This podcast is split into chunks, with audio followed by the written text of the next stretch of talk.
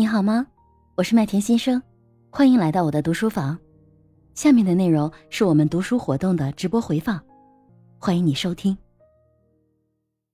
下面就是还是我们老朋友凤舞瑞雪。啊、Hello 大家好，麦田好。情商这一本书刚开始麦田要在这里读的时候，我就听了那个推荐的里头啊说的那些话，有些很触动。就是我们做很多很多事情的时候，实际上并不是囿于或者并不是受制于我们的智商，而是情商啊。实际上真正我们走向生活或者走啊在日常生活中会发现这个问题是非常严重的啊。就是我有一个呃和我关系很很亲密的一个妹妹，她就是她是关心你。啊，是很关心啊，但是他跟你说他两个小时，你觉得他两个小时内想要让他说的话，他一句都不会说出来，我就感觉他就是一个情商不够用的那种啊，但是他自己不知道的，他因为是小学老师啊，我就老觉得他干什么事情比较 push it， 就是他他是推的那种，他就是想要他有什么样的观点，他就想当然的认为我的这个观点就应该是你该接受的观点。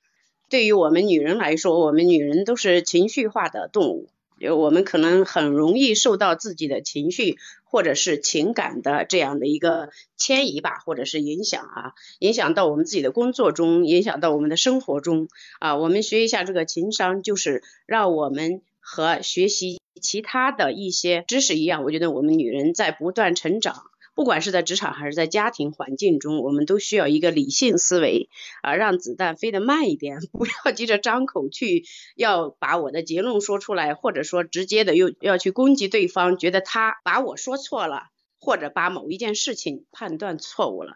我们就是让他先说一会儿，等他那个子弹落下，看到那个什么地方了，然后我们再定点的再去发射我们自己的什么呃，我们自己的另外一颗子弹啊，或者还是导弹也好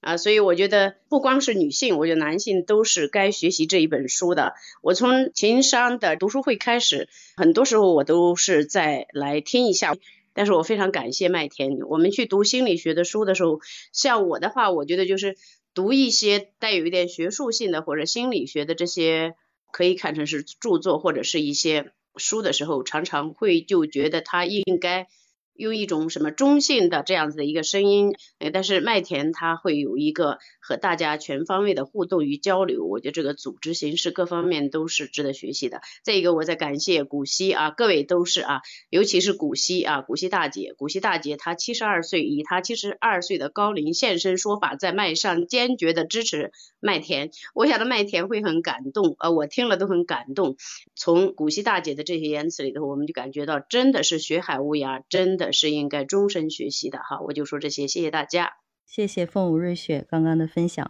当然了，让子弹飞一会儿是一个很好的选择，但是还有一个最好的选择，就是在我们扣动扳机之前呢，先做一个十秒钟的训练法，先让自己呃延迟一下，然后再去判断到底我是送朵花出去还是扣动一下扳机，可能效果会更好。谢谢凤舞瑞雪啊，然后也特别感谢大家这十八期的陪伴。